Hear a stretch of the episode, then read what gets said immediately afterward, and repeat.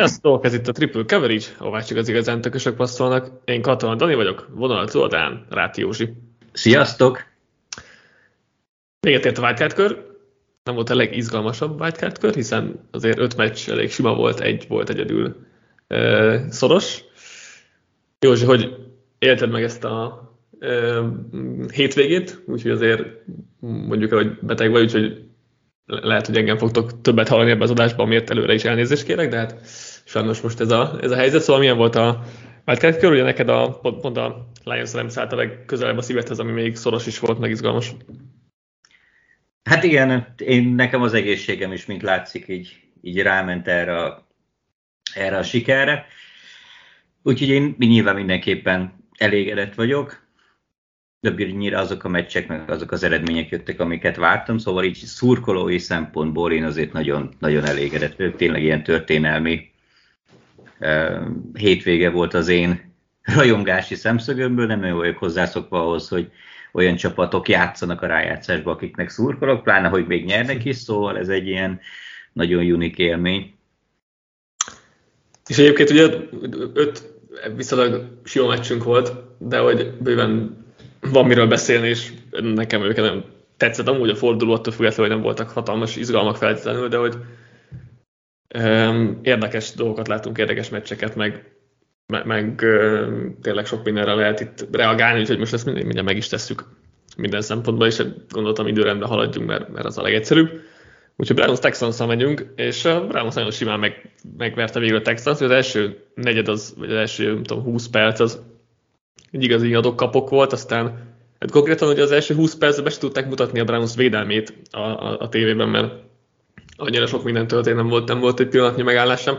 Aztán a Browns eléggé megállt, és a, és a Texas nagyon durván elhúzott, és a, a CJ Stroud és Bobby Slowick, akit ki kell emelni, hogy a Texas támadó koordinátor szerintem, mert ez, a, ez az offense teljesítmény a liga elvileg legjobb védelme ellen, ez zseniális volt.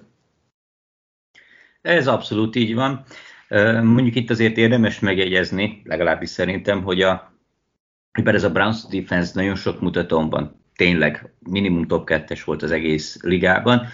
Azért voltak idén is olyan meccsek, vagy hát már idén nyilván nem, meg még tavaly volt, amikor nagyon-nagyon félrement ez az egész. Tehát nyilván a meccsek nagy részét dominálták, de nem egy olyan találkozójuk volt, amikor kaptak 30 pontot. Ha jól emlékszem, legalább három ilyen meccsük volt, és nem is feltétlenül a legjobb csapatok ellen. Tehát nem tudom én, nyilván a Rams ellen jó, oké, bár mondjuk akkor, akkor még az a Rams azért annyira nem tűnt dominánsnak, de eh, azt hiszem a Colts ellen is vagy 40 pontot, vagy 40 pont közeli eh, pontmennyiséget nyertek be. Tehát így voltak olyan alkalmak, amikor így Jim Schwarzék nagyon benézték. Hát ez most megint egy olyan lett, mert eh, konkrétan semmire nem tudtak reagálni, amit a Texans csinált.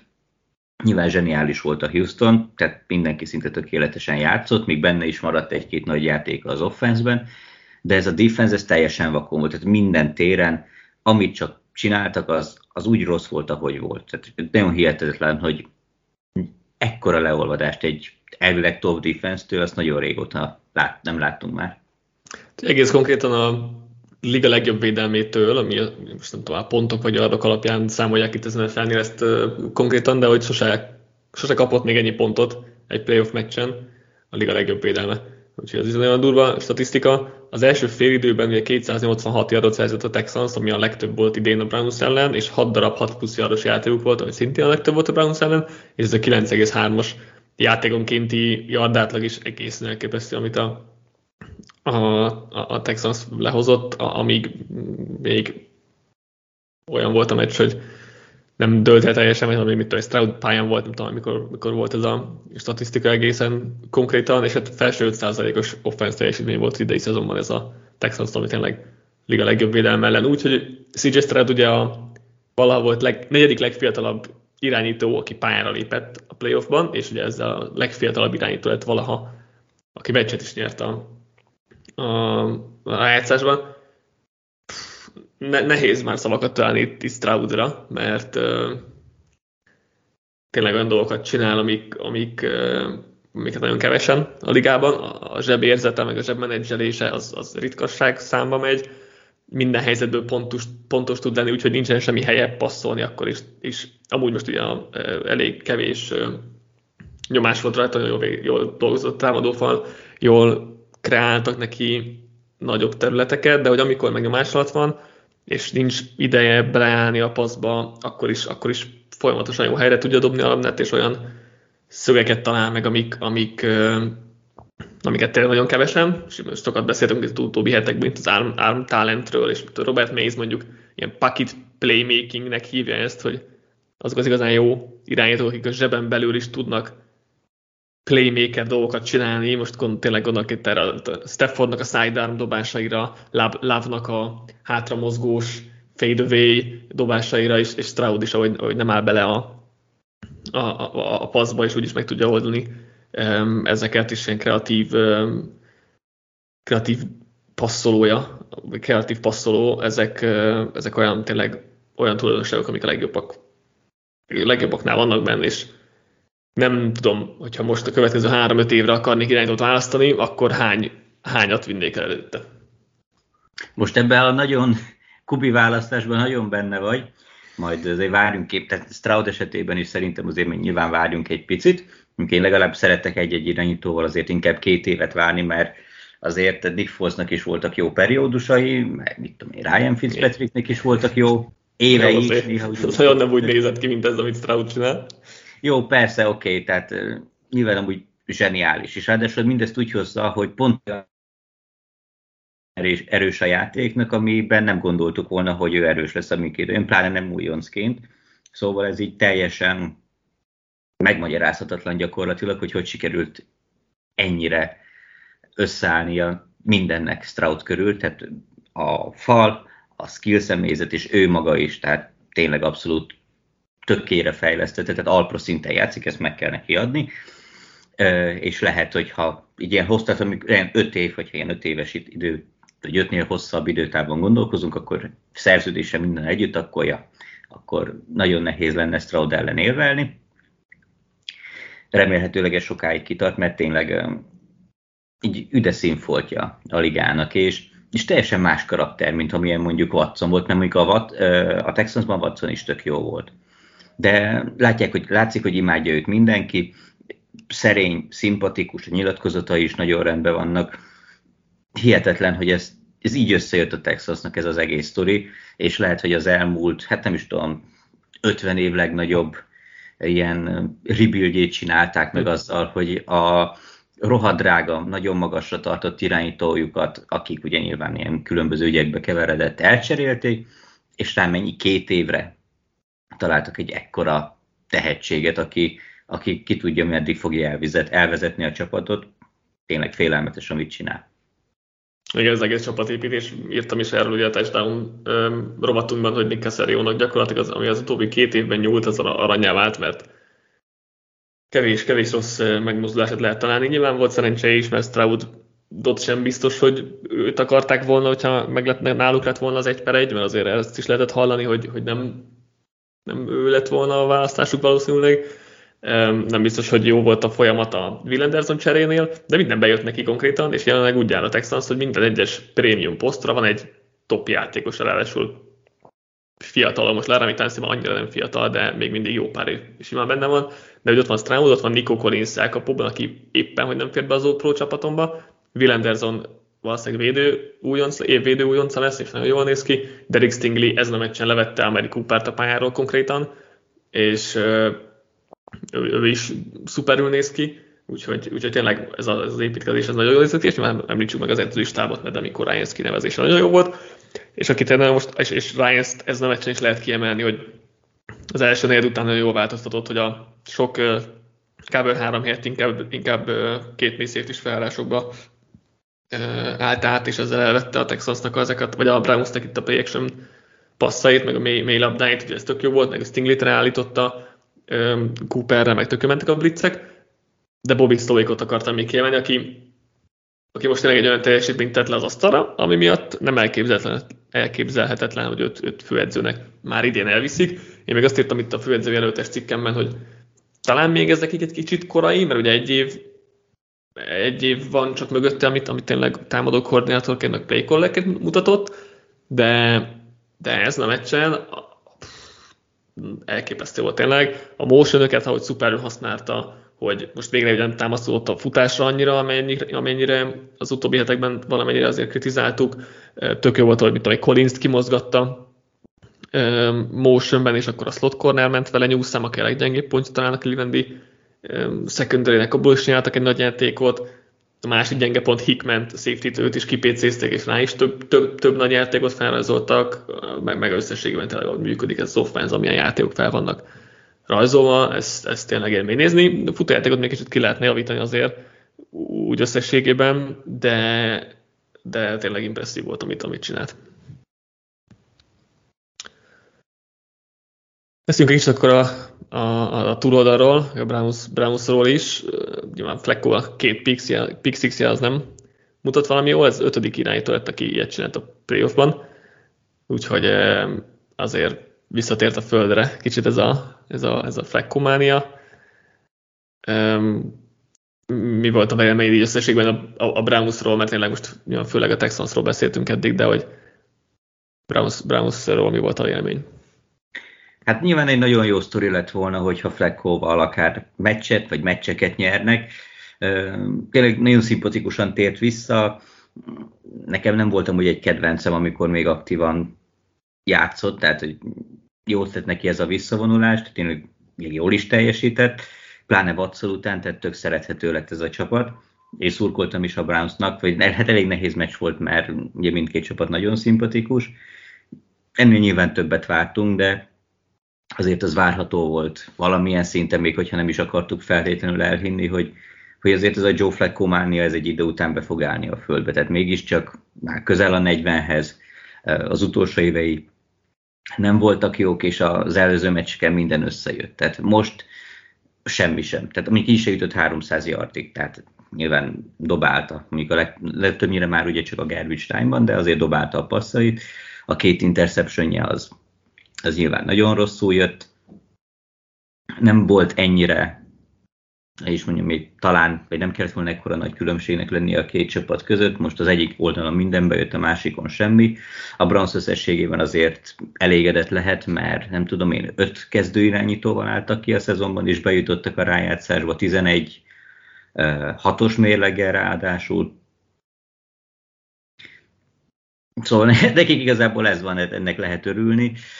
A védelmük továbbra is jó lesz, az offense van tehetség, meg van koncepció, az edzői gárda jó. Már csak az a kérdés, hogy lesz -e egy olyan irányítójuk, aki legalább ezt a fleckó szintet tudja hozni, hogy akkor folyamatosan ott lehessenek a rájátszásba, vagy akkor fognak tovább szenvedni Watsonnal, és akkor még ennyi se lesz.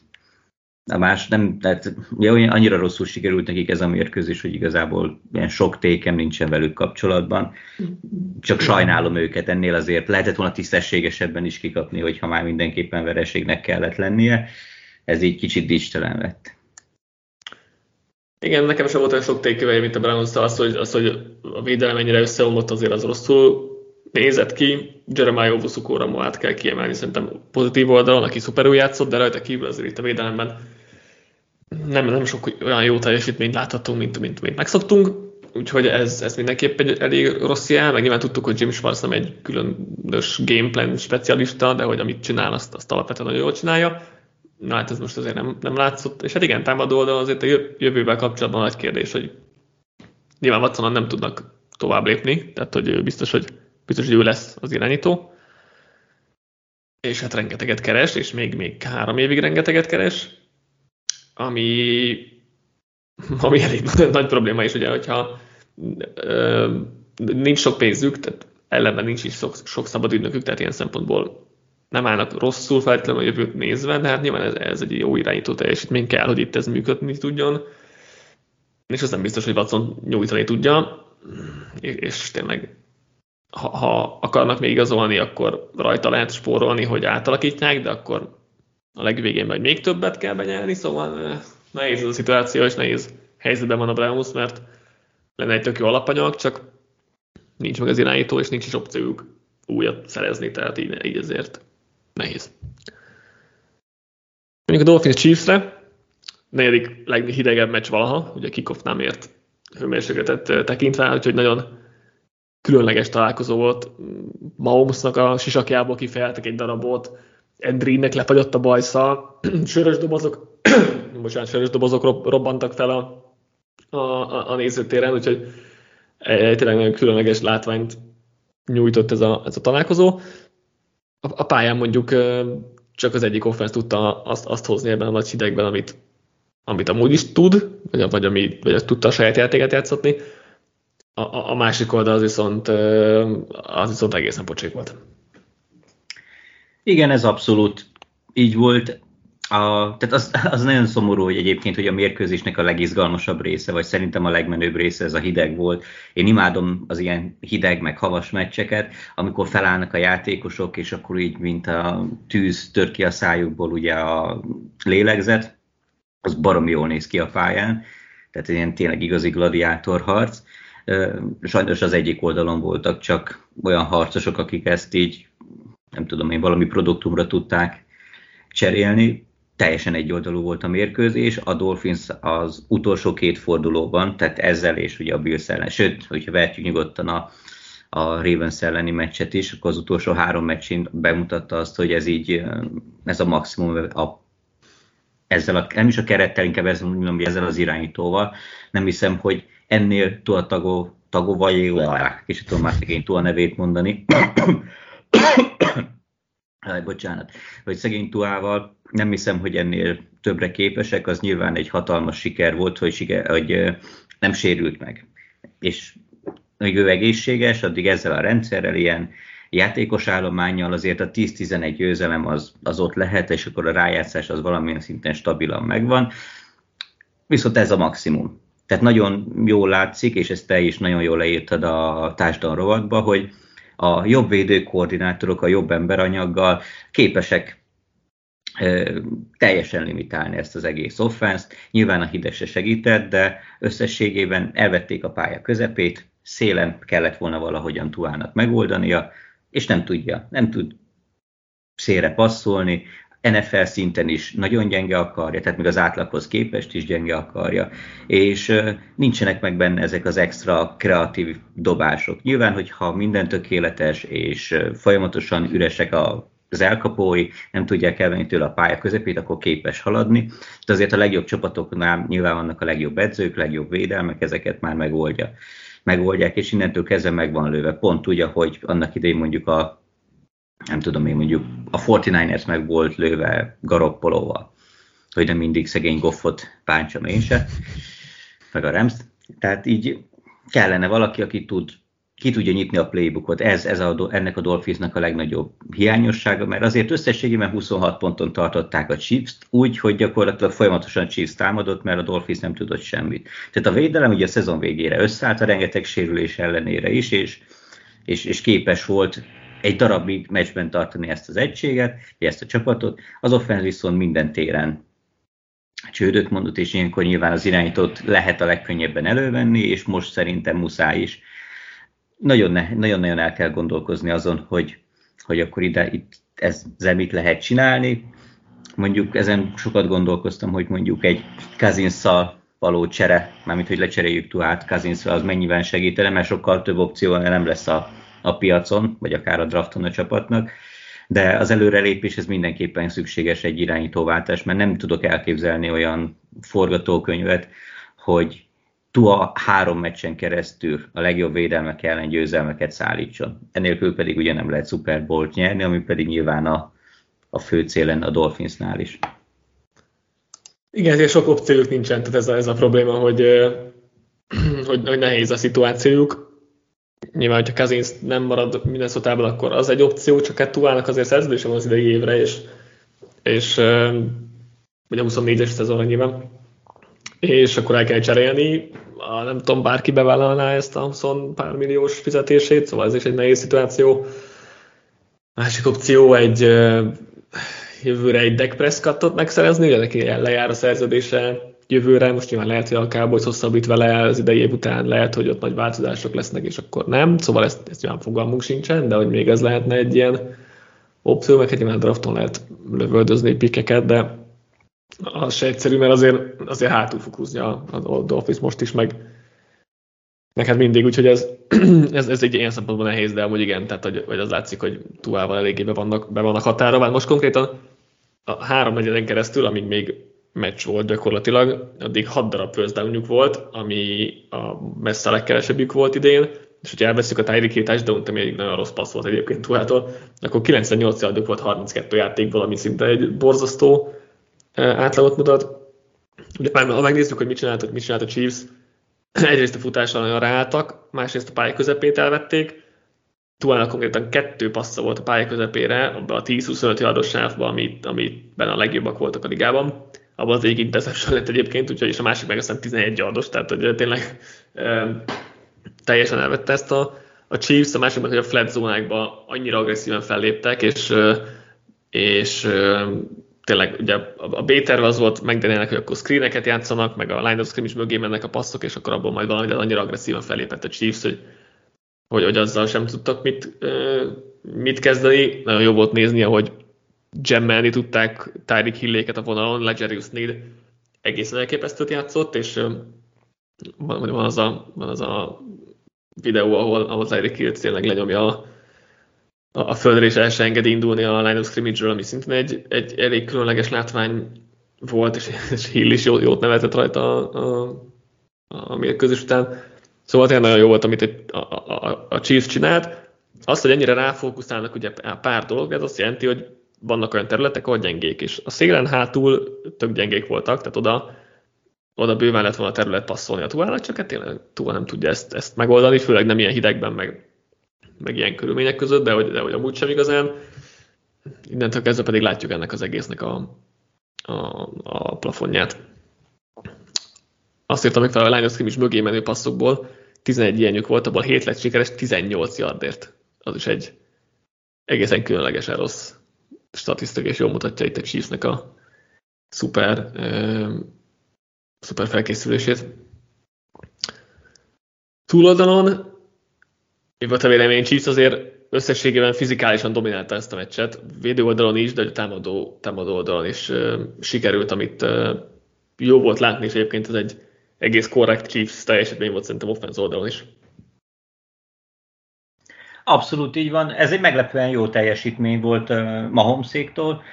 Nagyon sokat számít az, amikor van egy olyan elkapó, amit tényleg képes plusz hozzátenni, és akkor most Rice hozzátette a magáét, 130 yard, egy TD 16 yardos átlaggal, elkapások utáni yardok, nagyon, nagyon kellett egy ilyen teljesítmény már a Chiefsbe, Kelsey is jól játszott, hogy ez mennyire lesz fenntartható, az egy másik kérdés, mert ez azért még mindig nem egy, nem egy ilyen konzisztensen jó elkapó, szóval itt azért vannak problémák, illetve a futójáték sem működött úgy, ahogy annak talán kellett volna. Szerintem most, most a futójáték nem volt baj, a szezon nagyobb részében inkább. Szerintem most, most jók voltak, mert ez a fizikális, fizikális stílusuk ez azért jó hát, volt ebben a hidegben is.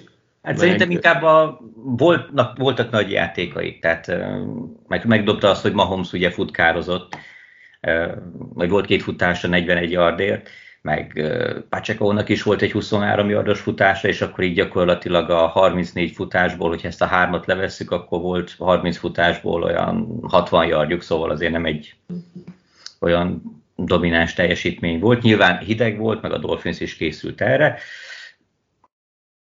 Most jó, oké. Okay. Lehetett volna rosszabb is, tehát ezt, ezt abszolút aláírom. De szerintem a, a fő kérdés itt a Chiefs esetében az az, hogy a passzjáték az mennyire tud konzisztensen haladni, ma amikor nem kell Valdez Kentlingnek, meg a többieknek passzolni, hanem úgy, úgy Rice és Kelsey nagyjából megoldja, akkor az úgy jó működik. Hogyha nekik is rosszabb napjuk van, akkor azért eléggé problémás ez.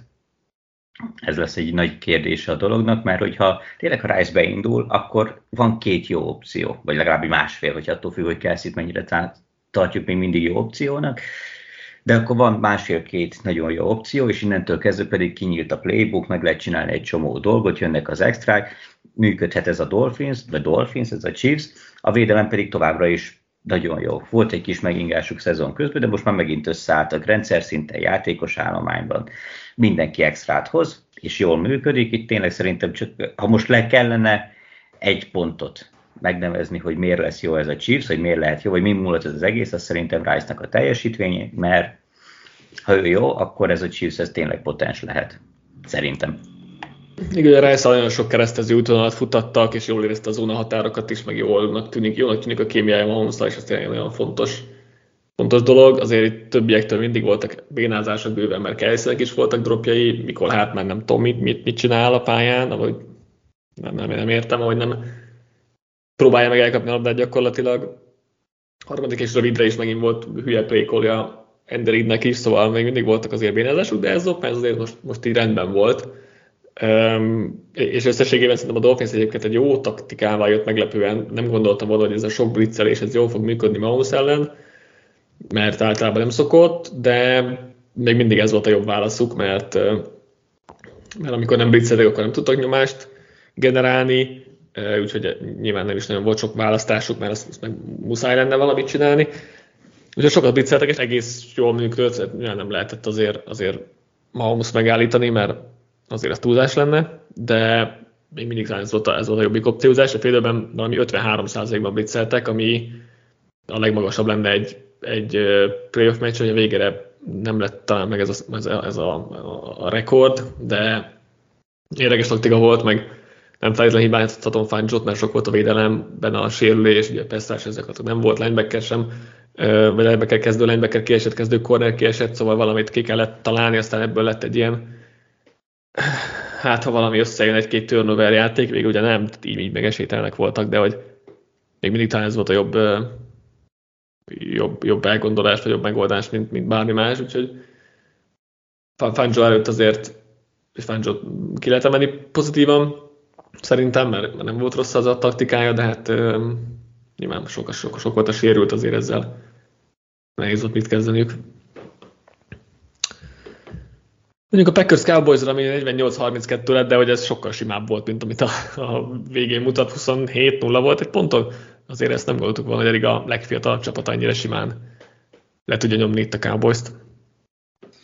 Nem, ez óriási meglepetés volt, bár szurkoltam a Packersnek, mert így akkor a Lions, vagy igen, a Lions akkor így hazai meccset játszott túljut a Remszen, és brutálisan nagyot mentek, és ezek után már kicsit mindenki félhet, mert mert, mert jó volt nézni ezt a Packers. Az offense az ugye eddig is jó volt, tehát nagyon szépen fel voltak rajzolva folyamatosan az útvonalak, jól működött a fal, láb folyamatosan fejlődött, nyilván kicsit inkonzisztens volt, meg azért a rutintalanság, tapasztalanság az, az nyilván látszott rajtuk, de most minden összejött, és, és ez egy nagyon veszélyes offense, ami bármelyik védelemre e, veszélyes lehet, ami pedig még nagyobb meglepetés, hogy e, a defense az utolsó egy-két fordulóban kifejezetten úgy, úgy működött. Mondjuk azt nem állítanám, hogy ez, ez ilyen rendszer szintű dolog, hanem egyszerűen a, a játékosok baromi, tehát rengeteg extrát tettek hozzá, és inkább egyéni szinten, mint rendszer szinten dominálták a, a Cowboys offense, de ott voltak és megcsinálták, és ilyen szempontból még akár a 49ers elleni meccs sem lett teljesen lefutott. Ez meglepő azért, hogyha ez a védelem megint a, a Niners ellen is tudna bármit csinálni. Mert az, az óriási meglepetés lenne, tehát mondom, mert nem rendszer szinten ment ez, hanem ugye az, az abszolút szárok, tehát Alexander, Gary, többiek, ezek kurva nagyot játszottak, tehát az, az nem biztos, hogy így ezzel a Joe Berry féle hozzáállással és gameplannel ez így tartható, de egy-egy meccsen, főleg a védőfal, az képes dominálni, és akkor meg benne lehetnek az ilyen upsetek, és teljesen megérdemelten győzött a Packers minden téren, a játék minden aspektusában a Cowboys felé nőtt, ráadásul nem is kicsit. És erre szerintem nem sokan számítottunk. Mindenki, tehát a Leffler, a Jordan Love, mindenki megérdemli az elismerést, ez egy nagyon impozáns és tényleg szinte hibátlan teljesítmény volt, ami lehetett volna sokkal jobb is, hogyha már ott a két és fél négy után nem kezdenek el nagyon lazázni. Egy, azt hiszem volt egy pont, amikor már a cserék voltak fent, és uh, utána végül, amikor már nagyon feljött a Cowboys, akkor Láv egy picit visszament, hogy amikor azt hiszem csak a, nem egy a labdát adogatta, meg volt egy, egy, passza, egy, volt, egy passz amivel elrontotta a tökéletes, inte, uh, tökéletes passzor ratingét, szóval azért így kár, de, de ja, tehát amúgy kicsit jobban menedzselik majd, és akkor ez így, így nagyon jó lesz. Igen, ugye én nagyon sajnálom, hogy nem lett ott tökéletes passer rating, mert az azzal jól mutatott volna, meg én azt így fejben már is könyveltem, hogy meg ezt így marad meg az emlékezetemben, hogy láb tökéletes passer ratinggel. Hozta a meccset, aztán ugye visszaküldték már két drive pihenés után, és akkor dobott egy incomplete de hogy tényleg elképesztő volt, amit, amit csinált, mert csinált az egész offense, ugye Lávnak volt 272 yardja, 21 passzból 16 sikeres, 3 touchdown, 13 yardos passzonkénti átlag, ami egészen elképesztő, 0 sack, 0 turnover.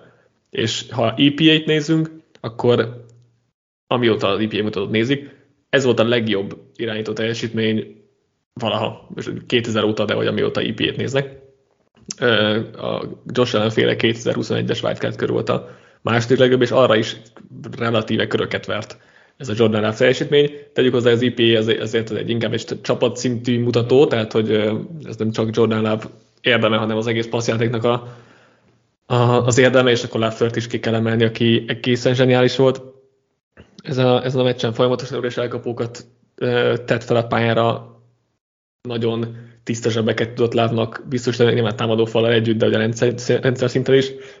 Párszoroztak egy darab nyomásra volt, az is azt hiszem valami blokkolatlan, valami fura játék volt, ami, ami senki sem tudta még ilyen alacsony nyomás százalékra kényszeríteni párszorhoz, tehát az is, az is zseniális, és tényleg az első hét drive-ból hat touchdown lett, mégis sokat nem kell ebből, ebből magyarázni, minden, minden tökéletes volt. A, az elején tök okos volt, meg összességében is, hogy két titan állt fel, az első 12 játékokból 8-szor 12 personnel bejátszott, tehát két, két titan és a, a Cowboys meg még így is dime-mal, tehát 6 defensive back válaszolt, a 12-ből 11-szer.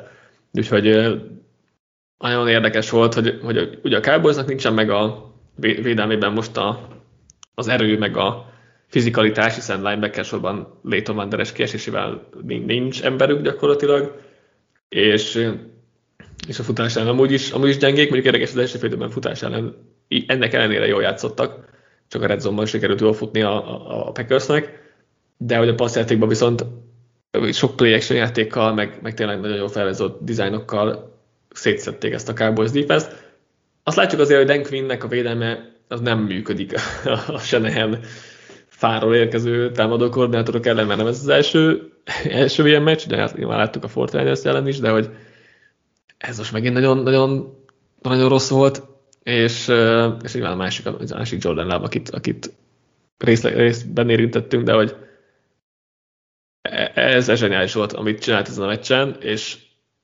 amellett, hogy mennyire jó volt, nagyon szórakoztató egyébként nézni a játékát, meg nagyon bírom így a, a, a stílusát. Nyilván ez csak egy dolog, a másik, hogy nagyon-nagyon jól játszott, most ugyanazokat ki tudjuk nagyjából emelni, mint Stroudnál, mert nagyon jól menedzseri a zsebet nagyon jó, ez, az a, ez a pocket playmaking meg az talentje, tehát hogy különleges képességekkel rendelkezik, és, és nagyon-nagyon nagyon jó nézni, nagyon ígéretes a jövője, és nála is elmutatom azt, hogy a következő három-öt évre keresünk irányítót, akkor nincs azért, nem hosszú az a lista, amit, amit eléraknánk szerintem. Ja, tehát ez, ez most tényleg nagyon biztató volt, mondjuk neki kevesebb, vagy kevésbé volt annyira domináns a szezonja, mint Stroudnak, inkább a szezon második felére állt össze, de még egy ilyen jó év után már tényleg elkönyvelhetjük, hogy a Packers megcsinálta, és sorozatban harmadszor talált franchise irányítót, ami tényleg nevetséges, így ez, ez nem így kellene, hogy működjön. Mondjuk annyit tennék hozzá, hogy ez a zsebből passzolás az, az Láv esetében annyira nem állja meg a helyét, mert hogy nem igazán volt zseb, mert az állatja 20 adott hátra szaladt, és még így is úgy dobálta a lézereket, mint hogyha 5 yardra kellene. Tehát az, ami tényleg vicces, hogy, hogy tényleg visszaszalad az endzónig gyakorlatilag, azt elereszt egy bombát, ahol mint a lézer. Tehát ott tehát brutális, hogy milyen karja van. Tehát ez öröm volt nézni ezt, amit ezekkel a hosszú dropback amiket csinált. De mondjuk ez egy jó taktika, mert így, hogyha még lenne is nyomás, mire odaérnek, hát elfut. jó, azért elég sok, elég sok olyan voltak ilyen játékok is, amikor nagyon messze lépett, hát az elég sok olyan volt, amikor jó, persze, ez nyilván túlzok, de csak mondom, hogy maga ez, a, ez, ez amúgy baromi vicces volt, hogy megkapta, nem tudom, tehát szerintem Under Center megkapta a labdát, visszaszaladt 20 yard, hát jó, nem 20, akkor mondjuk 10 yardot, az érted, szaladgálhatott mindenki össze-vissza, hát érted, a, passzra, a se arra indul el, mert azt hiszi, hogy akkor valahol ott lesz a környék, amire felnézek, azt látják, hogy már elfutott. Tehát ilyen nagyon furcsa volt ez, de úgy tényleg, tehát mondjuk ez egy jó ez egy vicces összehasonlítás lenne mondjuk Tuával kapcsolatban, hogy ez, ez még hátrafelé megy, hogy még messzebbre kelljen passzolnia, és simán megoldja. Tua meg még, hogy előre futna, se bírna odáig dobni, szóval ez egy ilyen, ez egy ilyen faramuci helyzet, de tényleg láb nagyon jól játszott, és nagyon-nagyon ígéretes, amit csinált, ami mondjuk a Cowboysnál nem igazán mondható el konkrétan senkiről. Tehát hát Prescottnak is nagyon szar meccse volt, pláne, oké, okay, végül eljutott 400 yardig, meg egy csomó first down, meg minden, de könyörgöm, ez, ez, ez egy lehet, hogy jönni ezzel, hogy senki nem volt még ki ennyi first down meg mit tudom én, de igazából ez, mikor már 40 pont hátrányba vagy, és akkor a, már az ellenfél is pihenteti a védőit a harmadik negyedbe, akkor persze dobálhatod a, a first down meg szerezhetsz yardokat, de ez összességében egy hát nem is azt mondom, hogy nulla, de egy nulla közeli teljesítmény volt az offense-től. Nem, nem a garbage time-ban kell villogni, és Prescott nem játszott jól. Az, egy, az egyik interceptionje az nyilván uh, nagy játék volt Alexandertől, a másodikat azt, jó, az is nagy játék volt a védőtől, de azt is lehetett volna kosabban csinálnia. Uh, cool szituációkban rendre, rossz döntést hozott, a támadófala sem működött, futójáték sem működött, semmi sem működött. Tehát az offense gépen az teljesen kuka volt, a felkészülés teljesen kuka volt. Rengeteg zászló érkezett már megint a cowboys ami Mike mccarthy ugye egy egyéni skillje, hogy minden évben vezetni kell a ligát bedobott zászlókban. Egyszerűen félelmetesen rossz volt, és, és mindig nem értette. Ennyi időt nem kell adni mccarthy sem, hogy elbúcsúzzon mindenkitől Engem azt se lepett volna meg, ha a meccs után két órával kirúgják, itt, itt tényleg nincs miről beszélni, ez egy óriási levőgés volt edzői szempontból. Egyszerűen rossz volt nézni, hogy ez a Cowboys mennyire tehetetlen és, és felkészületlen és, és, és rossz. Tehát mindenre számítottam, de, de konkrétan erre egy ennyire, tehát hogy ez ennyire rossz lesz erre, erre semmiképpen. Igen, ez egy ilyen ciki vereség után azért nehéz lenne elképzelni, hogy McCarthy-t megtartják. Jerry Jones úgy nézett ki, mint aki nem ebben gondolkodik. Félnek érdekes ez a következő, és nem tudom, jön-e Belicek, vagy, vagy mi lesz, de, de igen, ezért, hogy McCarthy ennyire outcoacholt a Joe Barry azért az is egy érdekes sztori, meg ez a sok második és hosszú futás, meg a futás-futás passz kombinációk, még akkor is, hogyha a Packers könnyű boxokat engedett, akkor is megmagyarázhatatlan volt, és tényleg 27-0 volt a úgyhogy onnantól kezdve garbage time-ban tök, fáradtak 400 yardot, meg minden, de hogy közel sem volt itt a mérkőzéshez a, a, a Cowboys, és tényleg az offense-defense oldalon mind a kettő oldalon edzői felelősség is, úgyhogy ez érdekes, érdekes mi, lesz a következőkben. Feltételezném, hogy tényleg bármelyik pillanatban jöhet a, a kirúgásról szóló hír, itt frissítettem is egész adás közben a telefonomat, akár, akár, akár McCarthy akár a Sirianni miatt, amiről, akiről majd szintén beszélni fogunk, de egyelőre még ez nem, nem jött meg, de hát azért ez várható, hogy a héten meg fog történni. Nyilván most nem rohannak, hogy most még ma ezt meg kell lépni, vagy holnap, de, de hogyha a héten nem lesz, akkor nyilván, nyilván ez már nem, nem lesz, de meglepne azért, hogyha itt most meg, McCarthy nem, nem, nem távozna. És az ugye ezzel nyilván Dan Quinn is, aki, akit megint nem tudom, hogy a Seahawks hogy tudnak kinevezni, mert azért Shanahan meg McVay ellen menni évente négyszer, az ebből a meccsből kiindulva nem egy jó elgondolás, úgyhogy azt gondolom, hogy ő, ő sem biztos, hogy egy jó, ugye ezután, tehát ez, ez ég be a retinájába a tulajdonosoknak ez a teljesítmény, úgyhogy hiszem, hogy most akkor valaki ki fogja majd nevezni. Hát az ő esélyei sokat csökkentek ezzel, ahogy egyébként Schwarzé is például, úgyhogy ja, ez, ez sokaknak nagyon, nagyon rosszul sikerült ez a, ez a wildcard kör. Ellenben nagyon jól sikerült a wildcard kör a Lionsnek, amely 90, 1992. januárja óta nem nyert playoff meccset, és ezt most sikerült megszakítani, akkor még ugye egyikünk sem élt, tehát azért az egy igen, olyan, olyan, olyan régen volt az, az utolsó Lions, hogy nem, hogy nem néztünk azóta focit, de hogy még nem is éltünk. Úgyhogy, úgyhogy tényleg történelmi tett volt, és a franchise történetében először játszhatnak kettő hazai mérkőzést egy playoffon belül, ami szintén, szintén nagyon durva ebbe is belegondolni. Na Józsi, hogy élted meg ezt Lions szurkolóként? Sokáig nagyon optimista voltam. Ugye az első, negye, az első fél idő az amúgy nagyon tetszett. Tehát, Pistor, tehát olyan szempontból tetszett, hogy a Lions offense is tudott haladni. Sikerült Donaldot teljesen kivenni a játékból. Néha három embert is rá volt állítva, ami talán egy picit túlzás volt, de összességében működött minden, és Goff is nagyon jól játszott, az, az itt tényleg szuper volt.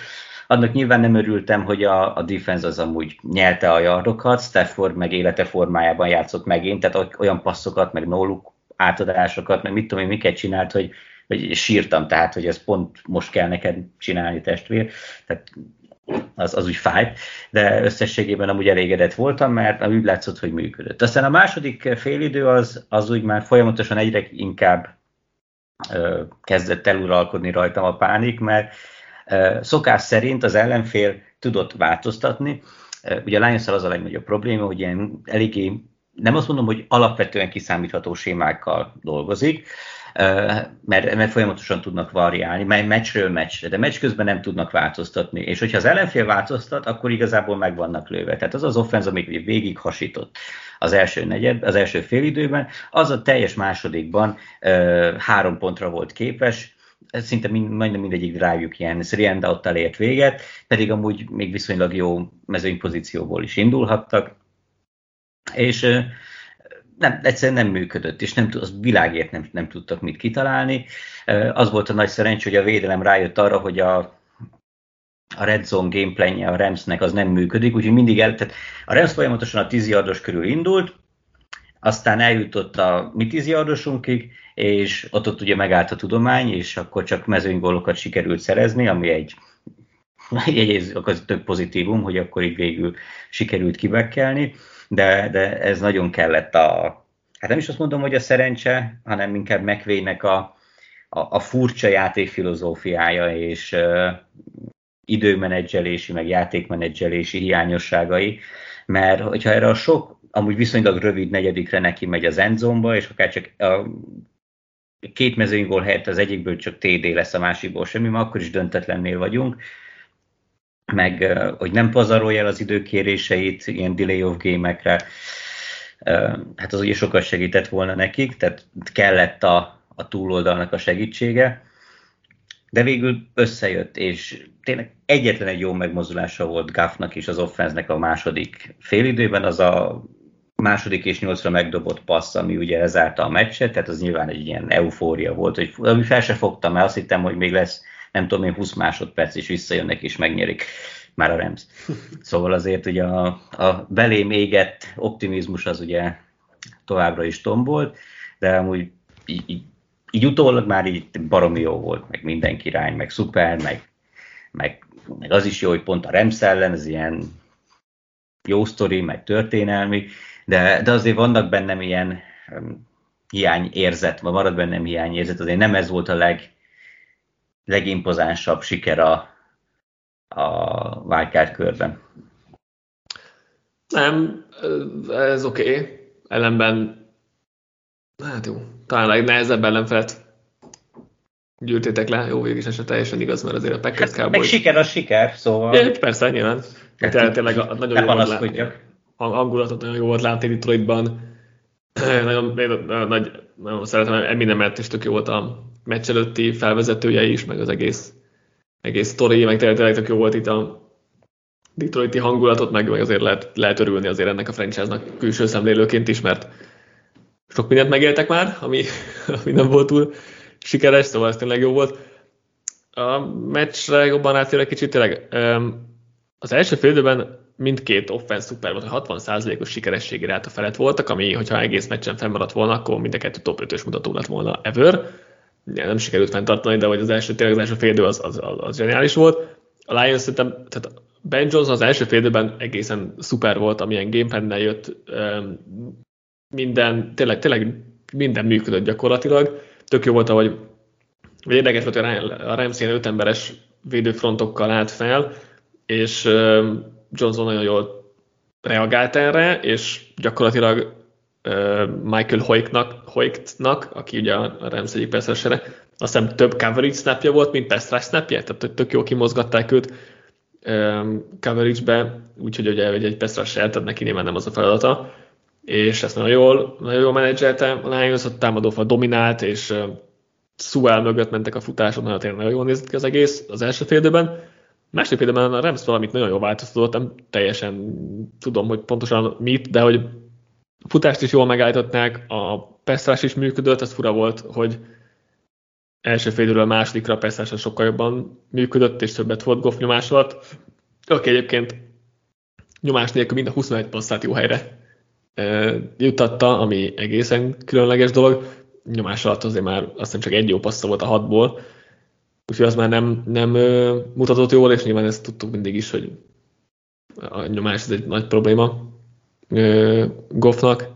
Igen, szóval a második fél az nem volt szép összességében a lions de, de Rams is tett róla, hogy ezt, ezt végül meg tudja nyerni a Detroit, mert a Red Zone-ban az, az tényleg 0 per 3, ezen múlott igazából, a Red Zone-ban 0 per 3 volt a Rams, a Lions meg 3 per 3, és igazából ennyi az egész. Oké, okay, a Red Zone-ban nem tudott olyan jól futni a, a Rams, mert a Lionsnek nem rossz a fut, jó a futás elleni védelme, Paszban meg, nem tudom, Cup vagy sérüléssel küzd, vagy már megöregedett, és nem tudják eléggé kihasználni, meg amúgy sem egy gyors játékos, sem ő, sem Nakua, tehát az a Red Zone azért tud problémákat okozni, meg jól működött az emberezés egyébként a Lionsnek a, a Red Zone-on belül, tehát az, azért az jó volt, és hát ahogy tényleg mondtad, McVay game management azért itt a timeoutok, a delay of game helyett ez egy elég megkérdőjelezhető dolog.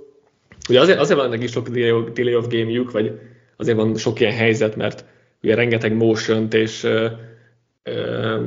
shiftet használnak, ami lelassítja ugye a play indítást, hiszen odállnak a vonalhoz, meg megy egy motion, még megy egy, megy egy shift, hogy meg tudják a védelmek a, a, a felállását, meg a reakcióját, és ezzel elmegy még itt az 5 másodperc, és hogyha ezt nem indítják el időben, ezt az egész folyamatot, meg még én, Stafford még át is akarja hívni, mert másolt a védelmi felállása, mint amit szeretett volna, akkor belecsúsznak ilyen delay of game csak nem biztos, hogy mindig el kéne égetni időkérés, persze van, volt egy ilyen kimutatás, hogy, hogy megvégette a legtöbb fölösleges időkérést a, a, a szezonban, és ezt most azért megbosszulta magát a végén, mert hogyha van még plusz két időkérés, akkor lehet, hogy még visszakapják a labdát. Ja, lehet, hogy nem, lehet, hogy akkor is megold még egy first down talán, de hogy azért az ott nem volt mindegy a, a, a meccs végén.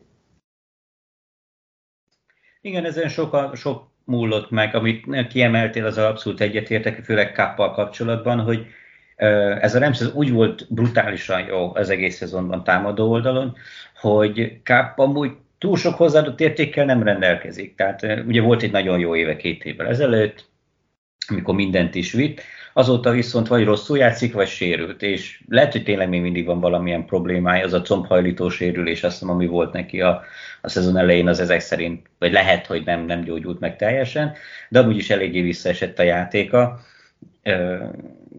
Úgyhogy óriási nagyfogás Nakua, mert ő, ő viszont tényleg brutálisan jól játszik, tehát most is 20 yardos átlaggal szerzett 181 yardot meg egy TD, tehát nagyon-nagyon-nagyon jó volt, és egyértelműen ő Stafford első számú célpontja.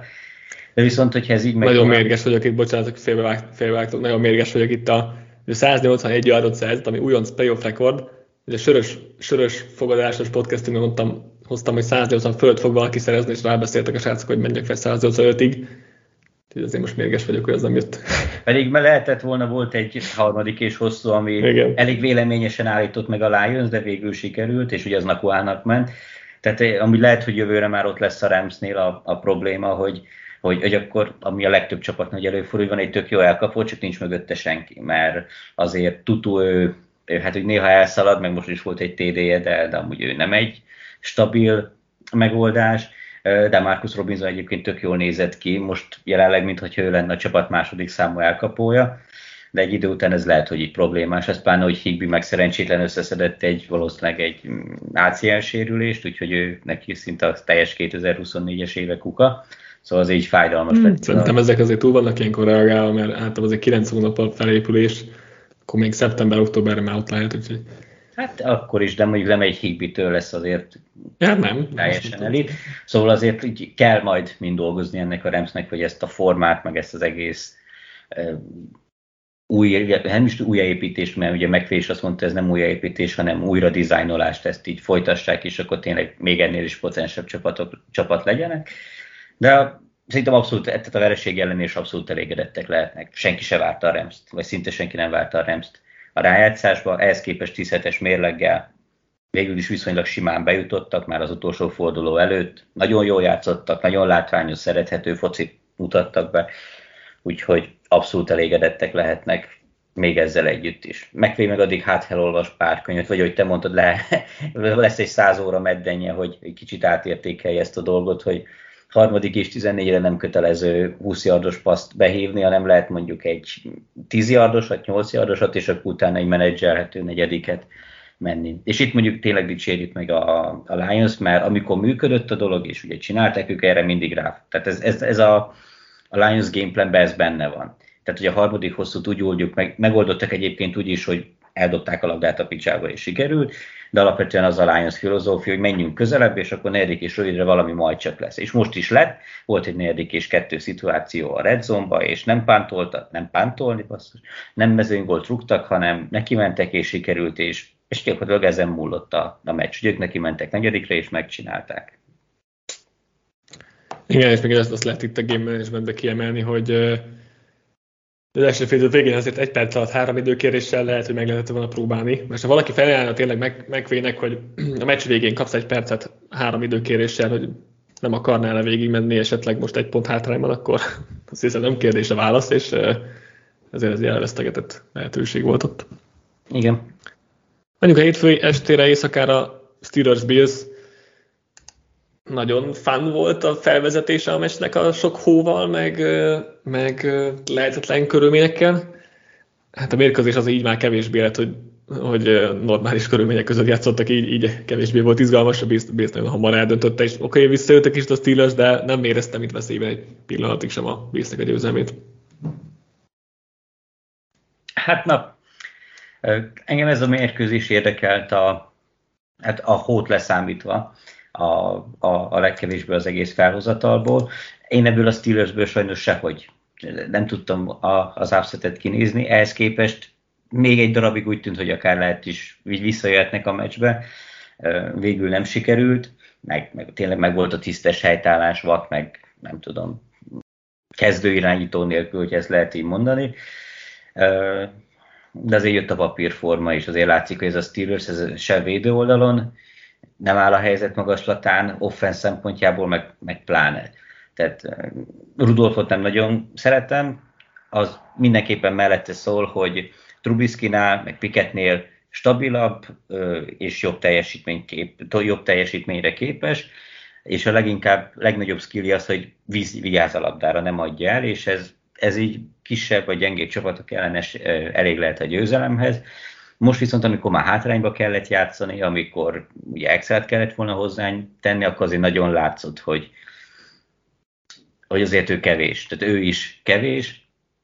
Nem tudom, hogy ez Pikettel, akiben inkább benne van a, a plusz, az, az mennyivel lett volna jobb vagy rosszabb, de tehát ez volt aztán a, a leginkább papírforma eredmény, amire számíthattunk és nem volt jól nézni ezt a Steelers, tehát minden szurkolótól elnézést kérek, de de annyira nem, nem sajnálom, hogy nem sikerült ezt nekik megoldani és tovább menni, mert uh, még hogy itt lett volna vatt, akkor talán még lehetett volna egy ilyen extra löket, mert mondjuk Kem Hayward is visszajött, és ugye rengeteget dobott a védelmen, vagy hát dobott a védelmen mondjuk úgy, de ez a Mason Rudolph vezette és fényjelezte offense, ez, ez, ez, ez nagyon rossz. Talán ugye, úgy, hogy Najee Harrison esetben elmondta, hogy ugye az volt a terv, hogy futni fognak, mert a Bills too high coverage-eket használ, tehát két mély safety, könnyebb boxok, és akkor a meccsen látták, hogy az, ez a meccsen nem így lesz, mert a Bills teletölti a boxot, és azt megkérdezték a Najee harris hogy akkor mm, eh, mi volt erre a válasz? Azt mondta, hogy semmi, csinált ugyanazt tovább. Azért ez egy elég, elég rosszul kinéző mondat, és nyilván a Steelers nagy változások lesznek, új irányító valószínűleg, új támadó koordinátor, talán új főedző, mert Tomlin kapcsán voltak ugye kérdőjelek, hogy mi lesz, mi lesz ebből az egészből, és uh, mikor a meccs után megkérdezték a sajtótájékoztatón, akkor nem volt hajlandó válaszolni, hanem simán lelépett a pódiumról és, és hazament. Szóval vannak nagy kérdések itt a, a Steelersnél, amelyik ugye 2556 napja nem nyert a playoffban, azóta 0-5. A mérlegük, ennél csak a Dolphinsnak van rosszabb, vagy hosszabb uh, sorozata, és ugye mindig sima vereség volt, mert fél időben mindegyiken átlag 15 ponttal régtek és mindegyik meccsen legalább 31 pontot feladtak.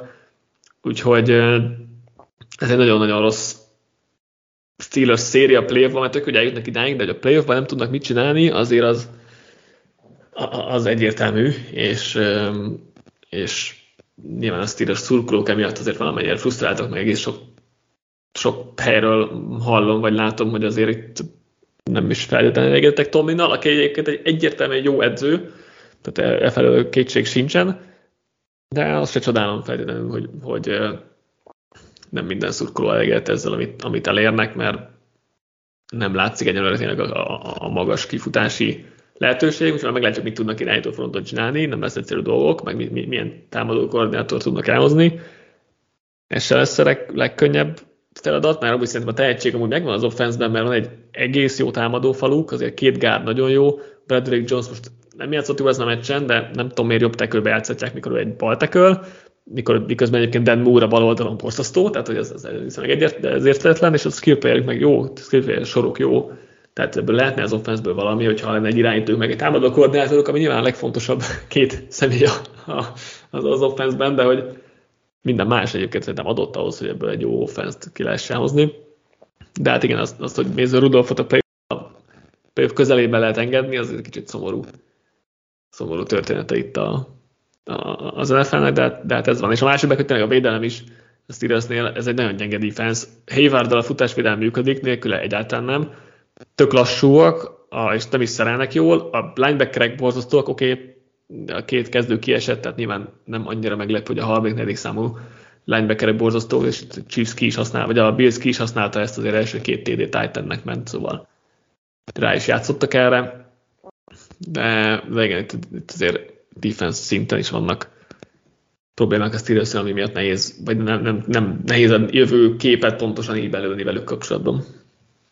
Ja, a Bills viszont kifejezetten jól reagált mindenre, és jól működött ez a dolog. Az más kérdés, hogy ez mondjuk a következő fordulóban mennyire fog működni, mert most is egy csomó védőjük megsérült. Az meg nagyon vicces látni, hogy akkor Von Miller, nem is tudom, nem is emlékszem, hogy amúgy pályára lépett végül, vagy... Én, nekem pont azt, pont azt tűnt fel, hogy mikor már rég lefutott a meccs, a negyedik negyedben láttam, láttam Petra többször is, úgyhogy az, az szomorú azért.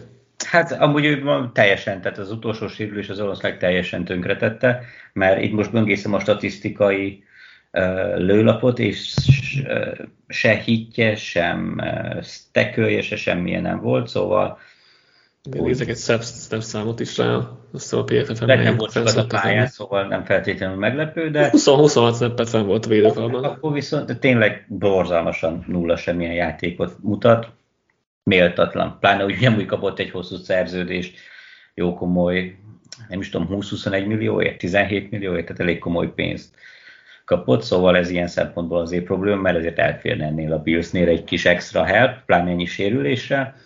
De összességében azért jó működött most. Uh, nyilván a következő fordulóban a Chiefs ellen azért ez egy fokkal nehezebb történet lesz. De abban viszont lehet bízni, hogy, hogy a ki ellen is volt egy nagyon rossz meccsük az utolsó, a Chargers ellen azt hiszem. Uh-huh. Hogy azért uh, mégiscsak a, a jó csapatok elleni jó teljesítményt hozta ez a Bills offense. Josh Allen parádésan játszott, uh, nem emlékszek turnover térő átadására, ellenben volt három passzolt TD-je is a hidegben. Meg ugye egy 50 akárhányáros futott TD-je is. Igen, egy nagyon szép, tehát 74 yardal fejezte be a futott yardal fejezte be a meccset, abból ugye volt az nagy TD, az úgy tehát bomba formában is nagyon jól játszott, a futójáték rajta kívül is működött, James Cook az, az egyre inkább kezd beérni, és, és nagyon jól teljesít a földön, most mondjuk passzjátékban kevésbé vonták be, de a földön tényleg hozzátette a magáét, ami miatt talán csalódottak lehetnek valamilyen szinten az, hogy Dixből csak nem sikerül kihozni ezt a százjardos domináns teljesítmény. Nyilván más volt a gameplan, nagyon rámentek a titan vagy hát na, relatíve rámentek a titan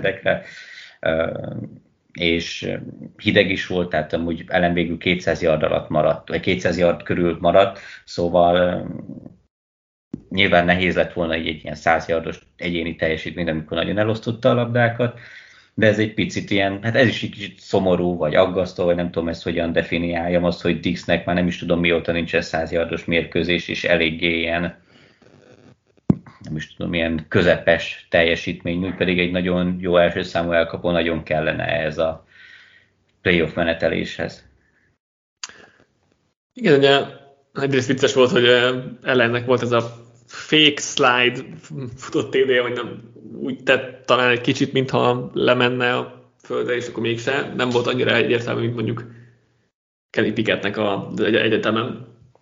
Volt egy ilyen jelenete, de hogy az is ez, ez egy érdekes szituáció volt, hogy ezzel mit lehet kezdeni így um, szabály szinten. A, a Bills offense összességében nem volt rossz, de hogy de, de azért nem volt egy olyan hű, de jó meccsük sem, elég sok hibájuk volt, azért ellennek is voltak olyan passzai, amikor az üres elkapókat nem találta meg, voltak dropjaik az elkapóknak, szóval azért annyira nem voltam elegedett a Steelers offense Nyilván most ennyi elég is volt, tehát hogy nem kellett most sokkal több, de ez azért a Chiefs ellen nem lesz elég, főleg úgy tényleg, hogy a védelemben a sérülések azok most már nagyon nagy problémák. Hát egy ponton a back seven-ből, back seven tagjaiból öten cserék voltak, és volt, aki már negyedik számú volt. Tehát azért ott és oké, okay, mondjuk valószínűleg Russell Douglas fel fog épülni a következő hétre, de linebackerük nem lesz, tehát linebacker most a harmadik, negyedik számú lesz. AJ Kleinnak kellett játszani, meg kell majd játszani, akkor az egész alapszakaszban egy snappet sem játszott, és nem véletlenül, úgyhogy azért ott az Kelsey ellen probléma lesz, és a cornerback sorban is. Most oké, okay, Douglas visszatér, az jó, tehát az, az mindenképp segít, de most mellette is kezdenek elfogyni a játékosok, úgyhogy ezek a sérülések engem most eléggé aggasztanak a, a, a Bills-nél, és hogyha most kéne döntenem, akkor a Chiefs-re tennék a, a követ divíziós körben. Nyilván a, a Bills offense benne van, hogy át tudnak menni a Chiefs védelmen is, de hogy, de hogy ez is ennél, ennél jobb teljesítmény kell a részükről. És akkor zárjuk. Csodálatos. Eagles. buccaneers nem, nem, nem tudom, hol, hol, hol kezdjem ezt az egészet, de igazából anya, hogy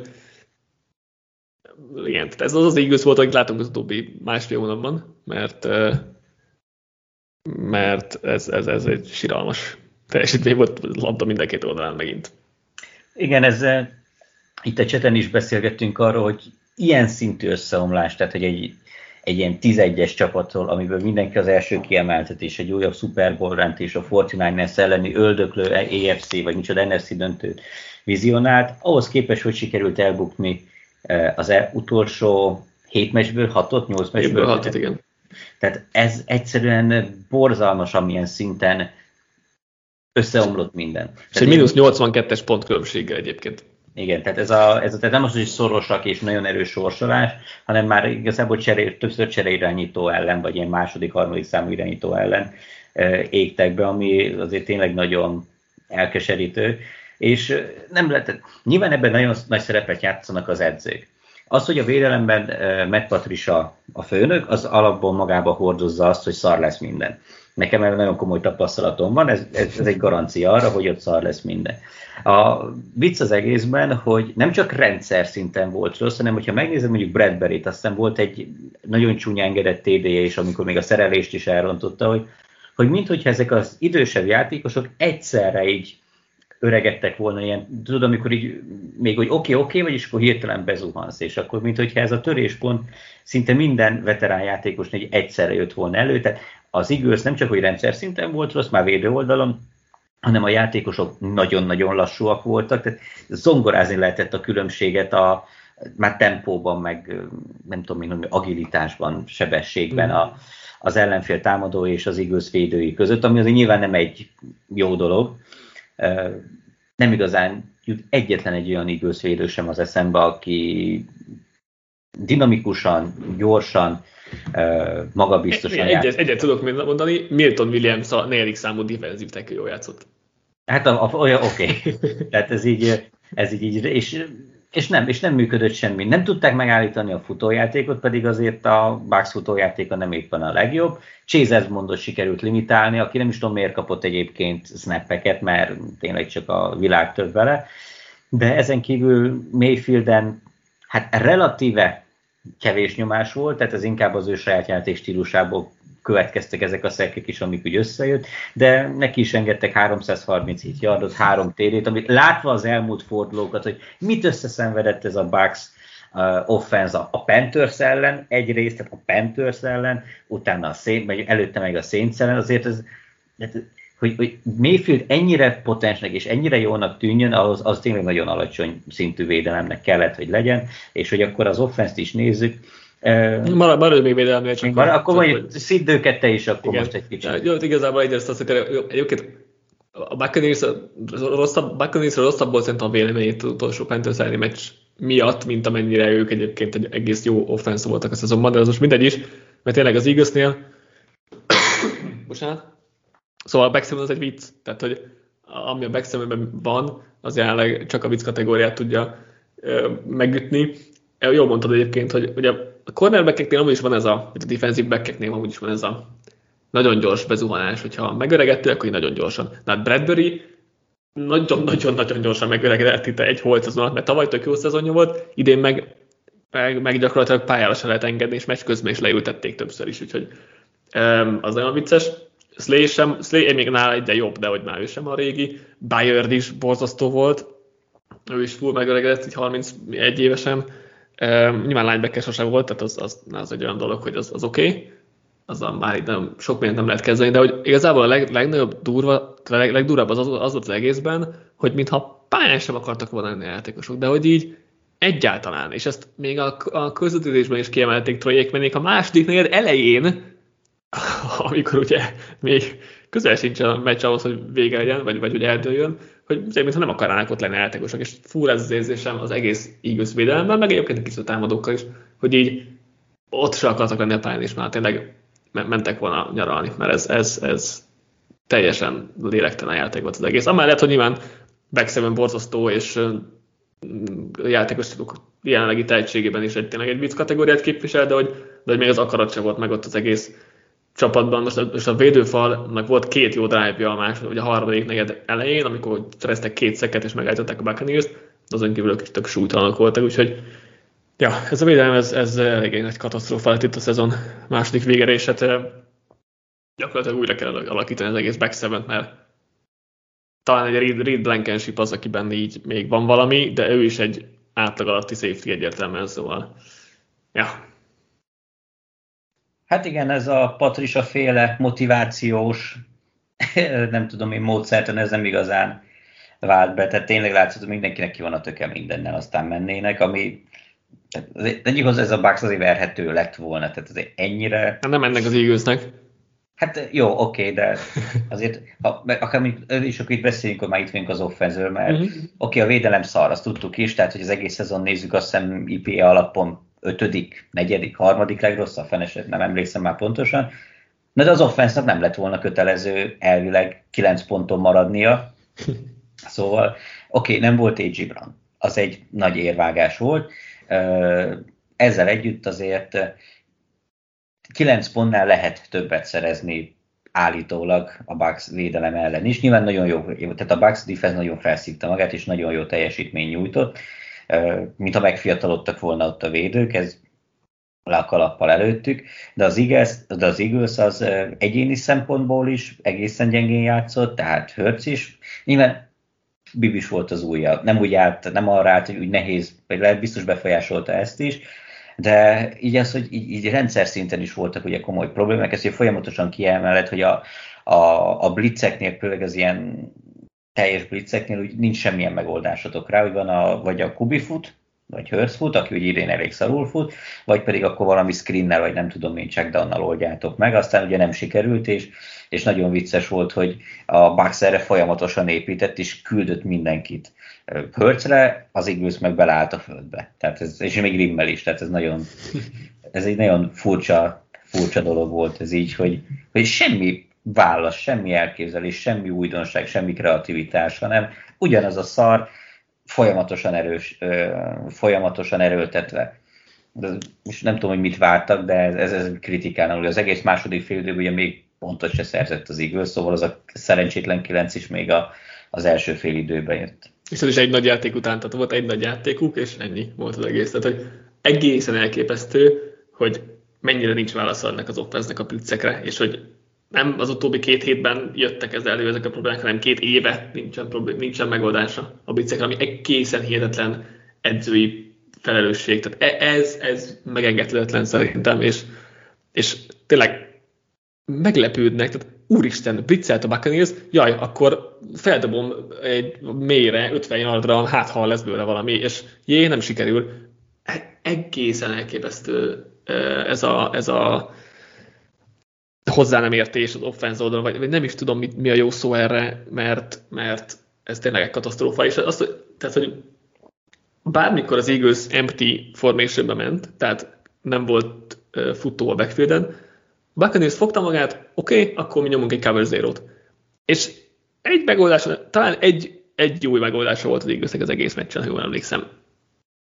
Tényleg hihetetlen volt ez a, ez a mérkőzés, és az a durva, hogy ezt mi is láttuk jönni, hogy ez lesz, mert erről beszéltem az egész beharangozóban, meg egy hónapja erről beszélek, hogy volt ugye két Giants elleni meccs, akik szintén folyamatosan blitzelnek, meg ugye most a, a Todd Bowles is ugye nagy blitzmester, hogy nem értem, hogy, hogy miért nem próbáltak meg kitalálni. Tehát felfoghatatlan számomra tényleg, hogy, hogy még csak ötlet sincs arra, hogy bármit kezdjenek ezzel. Ez, ez és annyira az ellenfelek úgy megfejtették ezt az Eagles offense hogy ez kész van, tehát ebből semmi nincs, ebből semmi nem lesz soha ebből az offenszből, mert az, a védelmek pontosan tudják, hogy mit kell csinálni. És, és nekem ez az, ami, ez, ez a fő indokom arra, hogy, hogy szerintem Nick Sirianninak mennie kell.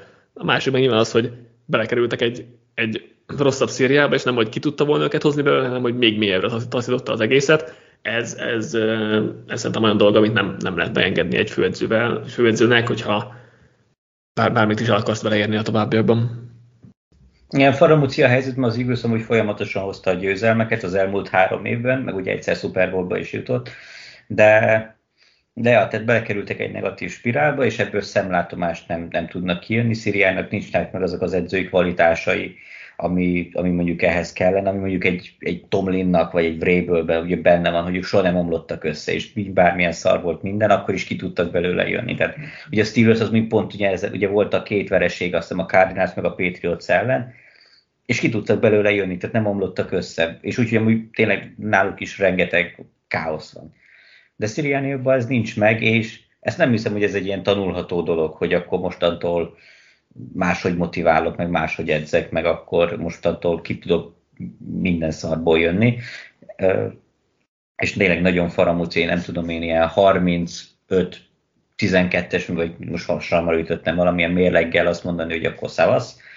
De valószínűleg itt az kell, hogy is kell egy rebuild, mert a, a védelem nagyon öreg, a, az offenszben is. Az offenszben is probléma, hát az offense az, jó most ugye Jason Kelsey visszavonult, ami friss hír, de hogy de az offense azt szerintem adott ahhoz, hogy meneteljen a csapat, nyilván a védelembe kell egy, kell egy Hát jó, hogy teljesen új offense kell, tehát oké, ugye játékosok megvannak, viszont rendszer szinten már ez egy darabig működött, kiismerték, most meg már, már nem, úgyhogy az igaznak nagyon komoly kérdésekre kell válaszolni, és tényleg nagyon kellemet, nem is, hogy kellemetlen, hanem ilyen, tehát igazságtalannak tűnik valamilyen szempontból, hogy három győztes szezon után kirúgnak valakit, de de lehet, hogy itt most ez lesz a franchise hosszú távú jövőjével, vagy én tudom én, közép-hosszú távú jövőjével kapcsolatban a legjobb döntés, mert, mert nem látom azt, hogy ez miért változna meg, hogyha nem történik az edzőstábban változás.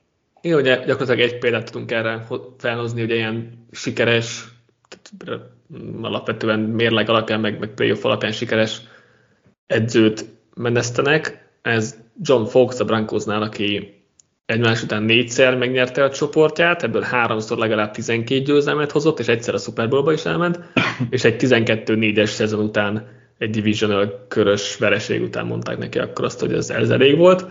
És szerintem itt most nagyon hasonló helyzet, nyilván nem ugyanaz, mert sose ugyanaz két szituáció, meg ott volt egy olyan mm, elit védelem is, meg, meg ott volt Peyton Manning még, bár ugye utolsó évére valami. Ekkora már utolsó évére, de hogy de hogy ők egy évvel később Super Bowl-t nyertek, most azt nem látom az eagles meg nem is erről van szó, meg nem is ezt az a, a, a cél feltétlenül, meg az egész elképzelés, de hogy ami, ami jelenleg van, azzal én nem látom, hogy tovább lehet menni, és ebből ki lehet hozni még valami sikereset. Úgyhogy ez nekem ez a, a véleményem, aztán meglátjuk, most lesz itt a héten e, változás. E, két dolgot akartam kiemelni, Devonta Smith elképesztően jó játékos, úgyhogy ez egy, ez egy jó dolog.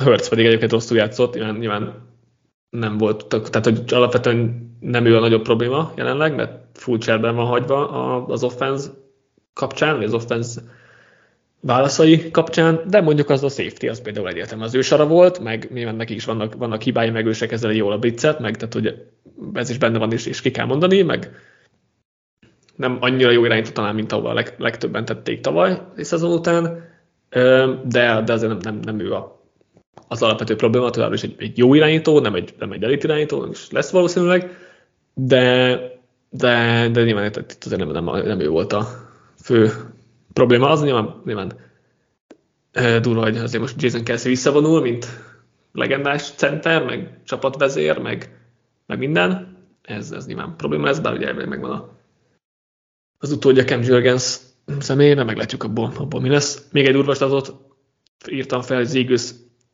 0 per 9 volt harmadik kísérletre, és 0 per 2 negyedik kísérletre, ugye még a tuspust is sikerült megállítani a Buccaneersnek. Egyébként azt csak a Buccaneers volt talán képes erre idén, kétszer is, most is, meg a harmadik fordulóban, és Vitave a, a megoldás a tesós nyomira. És ez a, ez a 0-11-es harmadik, negyedik kísérletes ö, ö, teljesítmény, ez az ötödik nullázás, a 1900, és 1988 az első nullázás harmadik kísérlet, harmadik és negyedik kísérletekre, ami szintén egy egész, egészen elképesztő statisztika. Hát igen, beszéljünk a Buccaneersről is, csak hogy, igen, csak beszéljünk a Buccaneersről is, mert nem igen, az igaz. Ők nyertek. Igen, az igaz centrikus volt persze ez a beszélgetés, meg szerintem érthető, és azért összességében, hogy az igaz volt itt a nagyobb sztori, de, de nyilván a Buccaneers ki kell emelni, a védelem szuper volt, bár könnyű volt a tesztjük, ha úgy akarjuk nézni. De az offense is jó volt, tehát hogy az első negyedben 178-26 volt a yardarány, simán dominálták a meccset, és ha nem lett volna pár drop Evans-től, meg még, még pályátékostól, akkor ez egy még simább, meg még hamarabb eldőlő meccs is lehetett volna, úgyhogy még, még a végeredmény még az igaznak is hízelgő talán egy kicsit. Igen, én amúgy, amit, tehát tényleg túl sok mindenről nehéz volt beszélni, tehát az, hogy az igaz ennyire tehetett és súlytalan volt, ez azért befolyásolta az egészet, azért mindenképpen emeljük ki, hogy Mayfield már az alapszakasz győzelem után, mint a csoportgyőzelem után valószínűleg megváltotta magának a, a helyet, a kezdőt a, a Bucksnál, legalábbis nagyon meglepne, hogyha más irányba indulnának el, nem hiszem, hogy túl sok jobb, Mayfieldnél jobb lehetőségük van. Ezzel a győzelemmel pedig, hogy nem csak, hogy bejutottak, de hogy még nyertek is, ráadásul Mayfield egy 300 yardos, 300 plusz yardos és 3 TD-s teljesítménye, ami, ahogy te is mondod, lehetett volna jobb, hogyha nem droppolnak egy csomó passzát, az azért nagyon impozáns volt, és nem tudom, valószínűleg ez nem lesz fenntartható, meg majd náluk is ilyen inkonzisztens a dolog, egy jó szezon általában egy rosszabb szezon követ, de úgy tűnik, hogy a Bucks az, az talált magának egy relatíve jó, és, ennek megfe- és ehhez képest viszont relatíve olcsó megoldás, mert nem hiszem, hogy ez 30-40 millióba fog manifestálódni, inkább egy ilyen Geno Smith-szerű szerződést tudok elképzelni, amivel igazából tök jó, és mindenki teljesen elégedett lehet. Majd a Lion, hát, nem, hát még azt nem mondom, hogy a Lions védelem az majd komolyabb teszt lesz, de, de az talán majd egy picit érdekesebb lesz így a Bucks. Hát ennél komolyabb lesz. Hát ennél igen, tehát, de azért úgy, úgy állt a jobb védelmekhez képest. Ha esetleg megverik a lions az, az azért nagyon komoly, nagyon komoly egy ilyen upset lenne ettől a csapattól. Már erre se sokan számítottak szerintem, hogy idáig eljutnak, úgyhogy igazából mindenki előtt le a kalappal, aki ebbe így, így részt vett, mert tényleg egy ilyen szerethető, gerincsel rendelkező jó csapat. Tehát nem azt mondom, hogy egy 49ers vagy Ravens szintű csapat, de egész jó ez a Bucks is. Tehát nem csak, hogy beestek és, és ott vannak, hanem Abszolút. oda teszik magukat, úgyhogy nem számítottunk rá, de megcsinálták le a kalappal. Igen, abszolút tényleg nem várt, nem várt jó szezon volt ez a buccaneers és sok-sok jó dolgot ki lehet tényleg náluk emelni, és Nyilván azért idősödik a csapat magja, tehát azért nem lehet elvenni, hogy Levante David, Mike Evans, mint két, két franchise legenda gyakorlatilag azért most már egy-két év maximum, ami bennük van, ha egyáltalán. De, de tényleg, amit, amit csináltak, és egyébként Dave Canales támadó koordinátort is ki lehet emelni, aki vannak hibái, de összességében szerintem elég jó, jó támadó koordinátor és jó jó munkát végzett mayfield meg ezzel az egész offenzel, úgyhogy az mindenképp egy jó találat volt. Igen, Mayfield szerződése, meglátjuk mi lesz pontosan. Nem egy egyszerű helyzet, amit itt navigálni kell, mert nyilván Mayfield sose lesz már egy, sose lesz egy, egy, egy, egy top irányító, eddig a közepi irányító lesz, mindig is valamilyen szinten inkonzisztensen, de hogy összességében oda érkezik majd meg. Mm, egy, főleg egy jó rendszerben, nyilván rossz, rossz helyzetben azért nem tudja annyira kihozni a, a, a pluszt, de, de igen, mindenképp egy jó sztori ez a Buccaneers. Nem gondolom, hogy sok esélyük lesz a Lions ellen összességében, bár egyébként tudnak kellemetlen szituációkat okozni azért ezzel a sok blitzel, Goffot is talán meg lehet zavarni, bár az tényleg nyomást is kell generálni, nem csak a, blitzelni, hogyha nincs nyomása, és blitz van, akkor Goffa szét fogja szedni, szóval nyilván ez majd a következő hétnek a, a mesélye, de a nagy, nagy sztori tényleg eljutott idáig azért a Buccaneers, miközben én például szezon előtt ugye a top 5 1 per 1 esélyes csapat közé helyeztem őket, úgyhogy nyilván az, az, az, az egy ilyen katasztrófa forgatókönyvet feltételezett valamilyen szinten, de hogy nyilván senki sem várta ide. A Buccaneers talán mindenki under 6 és felettet rájuk, most ezen nem esküszöm meg hirtelen, de, de hogy nem, nem láttunk bennük uh, 6 győzelemnél többet, most ez gyorsan le is csekkolom, igen, konkrétan mindenki 6 és fél győzelem alá tette őket a szerkesztőségből, úgyhogy, úgyhogy ez egy, ez egy szép-szép kis sztori lett a részükről. Kibeszéltük akkor a Wildcard kört. Köszönjük, hogy egy kicsit betegen is tudtad ezt vállalni, és hát a legrosszabb esetben jövő hétfőn jövünk majd az összefoglalók, a Divisional kör összefoglalójával. Nem ígérem, hogy ezen, ezen a héten lesz még podcast, mert egyelőre még nem volt. Ilyen ötletünk, viszont sok cikkünk és érdekes cikkünk lesz a, a héten, úgyhogy azokat mindenképp érdemes majd olvasni. És ja, mindenkinek jó szurkolást a következő hétre is. Sziasztok! Sziasztok!